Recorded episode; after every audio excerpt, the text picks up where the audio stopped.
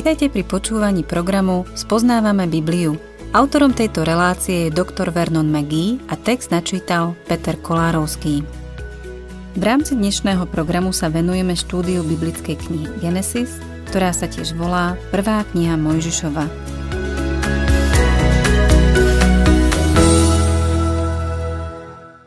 Milí poslucháči, v knihe Genesis sú tri kapitoly, ktoré nie sú vôbec pekné a všetky sa týkajú Lejných synov, staršej Labánovej céry, ktorá bola daná Jákobovi.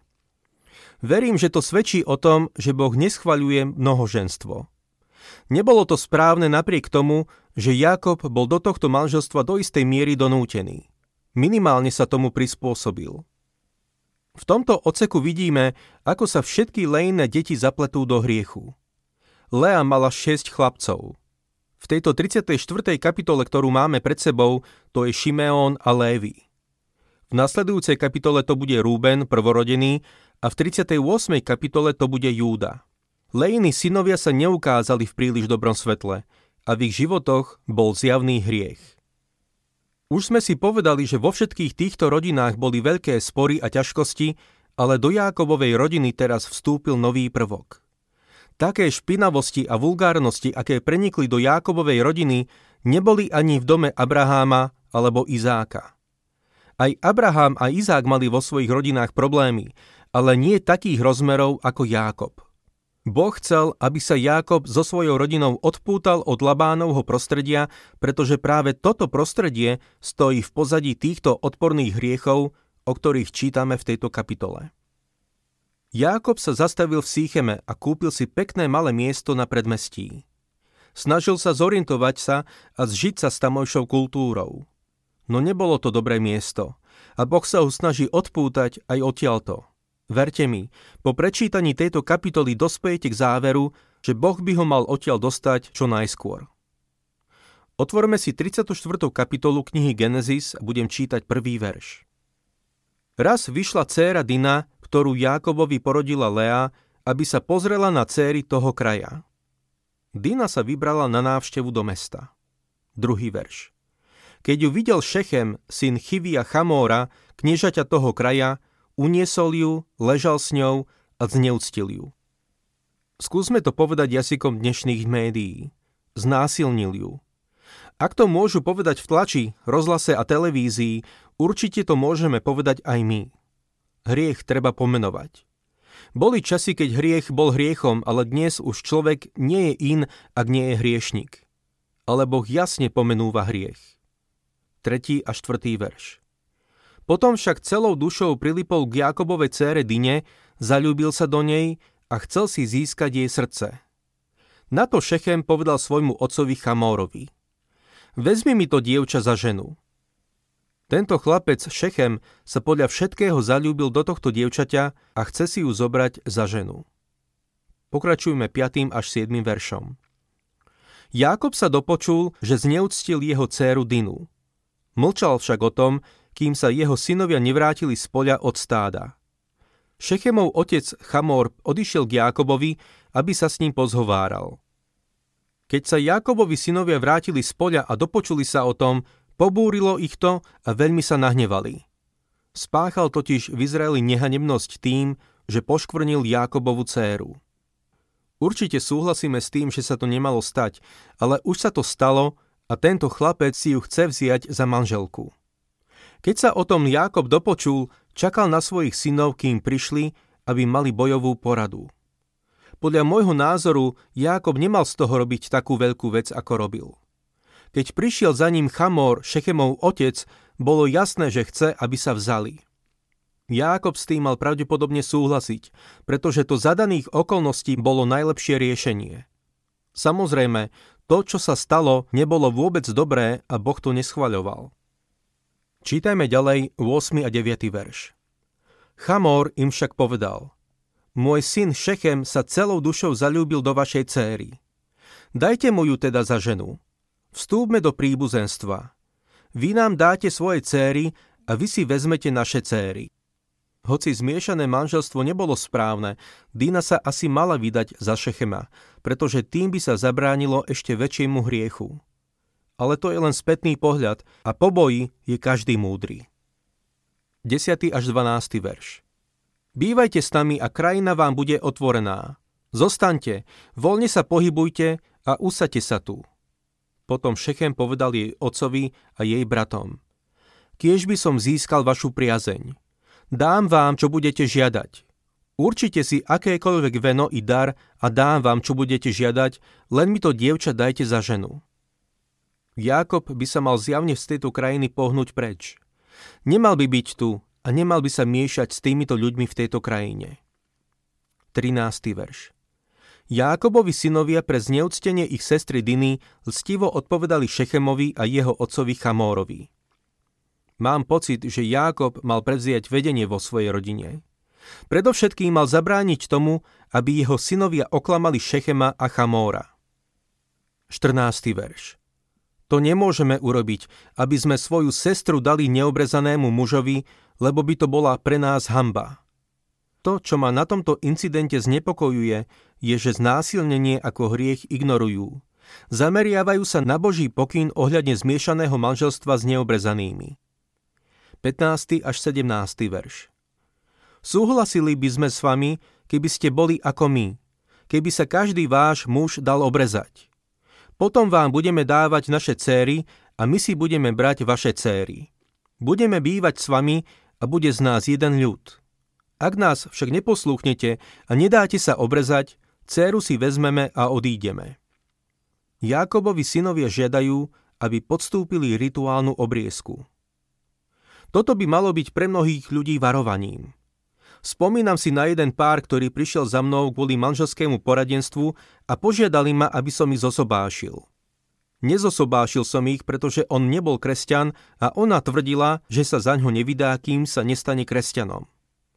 Rozprával som sa s ním a povedal, že príjme Krista. Pomodlili sme sa a spýtal som sa ho. Čo si teraz skutočne urobil? Ešte nikdy predtým som nikoho nepočul tak chodiť okolo omáčky ako tohto chlapca. Veľmi otvorene som jej v jeho prítomnosti povedal. Nezosobášim vás. Nemyslím si, že tento mladý muž sa obrátil. Mali pocit, že som príliš drsný. Odišli a našli si iného kazateľa, ktorý ich zosobášil. Potom, čo sa zosobášili, snažila sa ho príjmeť k tomu, aby s ňou išiel do kostola. Samozrejme, mal dobrý dôvod na to, aby nešiel, keďže som sa zachoval voči nemu tak kruto. A tak súhlasila, že pôjdu do iného cirkevného zboru. Boli tam zo dva, trikrát. Nakoniec jej rázne povedal. Počuj, ja vlastne nie som kresťan. Tým, že podstúpíš nejaký obrad a začneš chodiť do kostola a dokonca aj to, že začneš tvrdiť, že si kresťan, ešte z teba nerobí kresťana. Pre mnohých ľudí viera neznamená veľa. Vystačia si s tým, že budú prikyvovať hlavou. Uveriť v Krista ako svojho spasiteľa je úžasná skúsenosť. Nedá sa s ničím vo svete porovnať.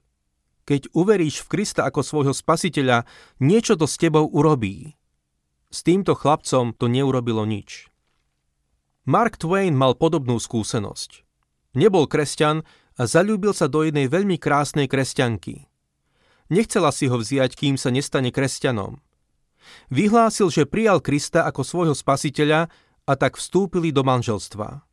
No potom sa preslávil a stýkal sa s mnohými významnými osobnosťami po celom svete. Jedného dňa, keď sa vrátil domov, a ona chcela s ním ísť do kostola, povedal Pozri, už to nemôžem ťahať ďalej na dvoch frontoch. Choď do kostola, ja už viem, že nie som kresťan. Výsledkom toho bola nešťastná domácnosť a zničený život tejto kresťanky. Jákobovi synovia hovoria, ak podstúpite obriezku, bude všetko v poriadku. Veľa ľudí si myslí, že ak vstúpiš do cirkvy, budeš prikývovať hlavou, vedieť používať tie správne slovíčka a citovať správne veršíky, tak si kresťan. Milý poslucháč, to vôbec neznamená, že si kresťan. Ak si uveril v Krista, muselo sa niečo stať asi iný človek. Vráťme sa k nášmu textu a budem čítať 18. a 19. verš. Ich návrh sa Chamorovi a jeho synovi Šechemovi páčil. Mladík to neváhal urobiť, lebo Jakobovu dceru si obľúbil – on bol v celom otcovom dome najváženejší.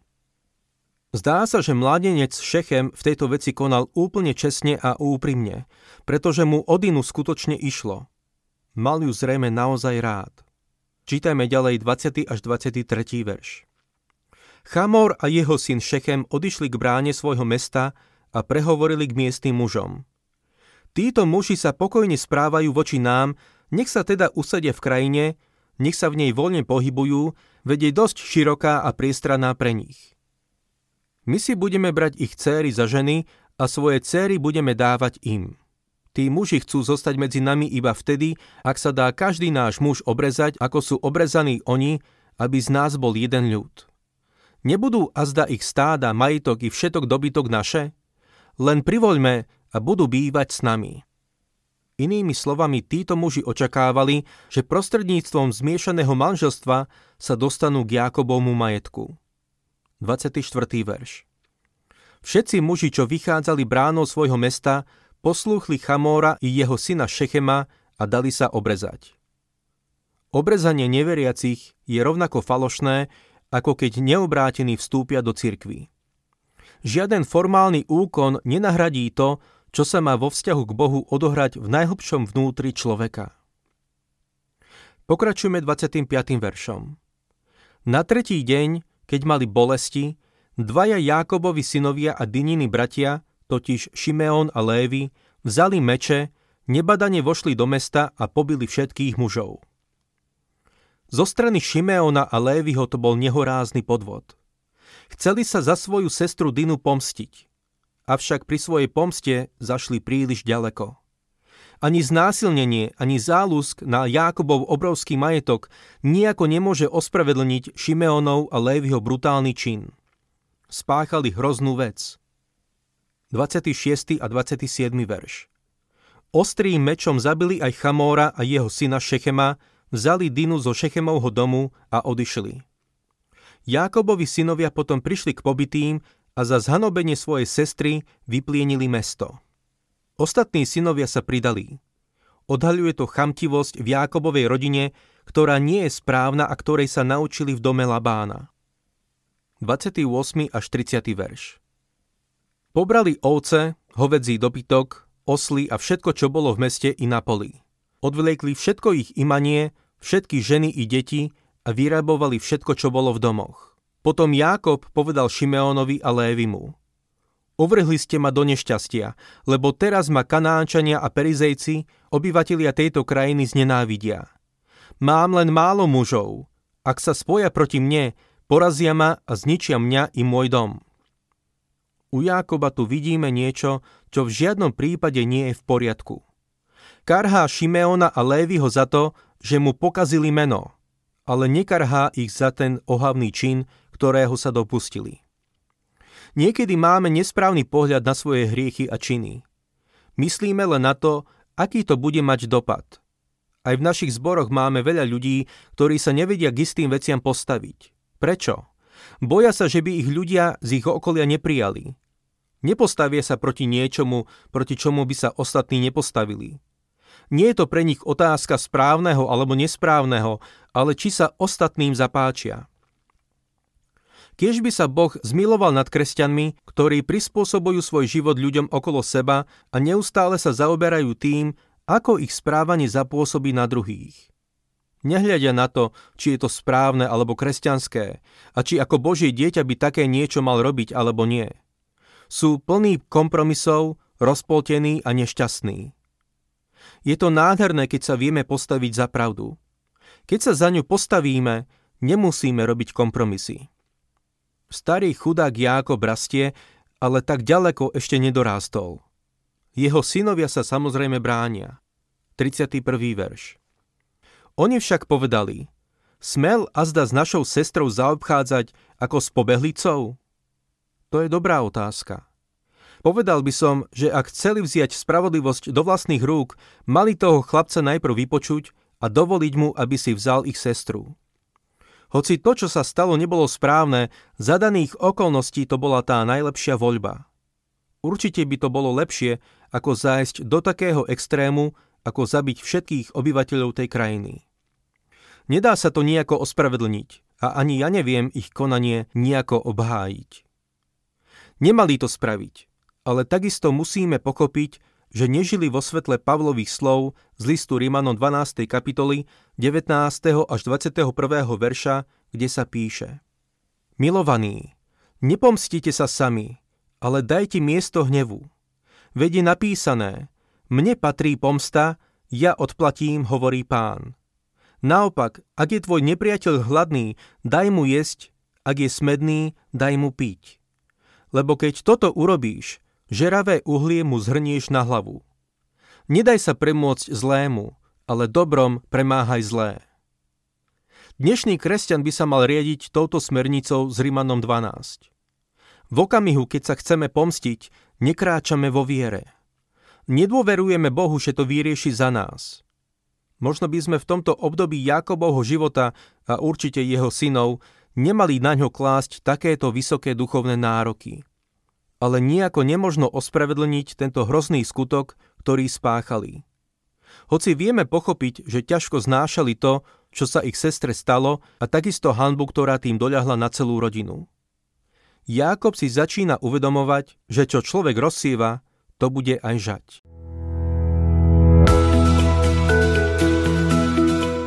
Program Spoznávame Bibliu vysielame každý pracovný deň a relácie sú dostupné aj na internetovej stránke ttb.t2tvr.org. Ak sa vám program páči, chceli by ste nám nechať nejaký odkaz alebo by ste tento program radi odporúčili ďalším, navštívte facebookovú stránku Spoznávame Bibliu alebo nám napíšte na e-mailovú adresu spoznávame.bibliu zavináč gmail.com.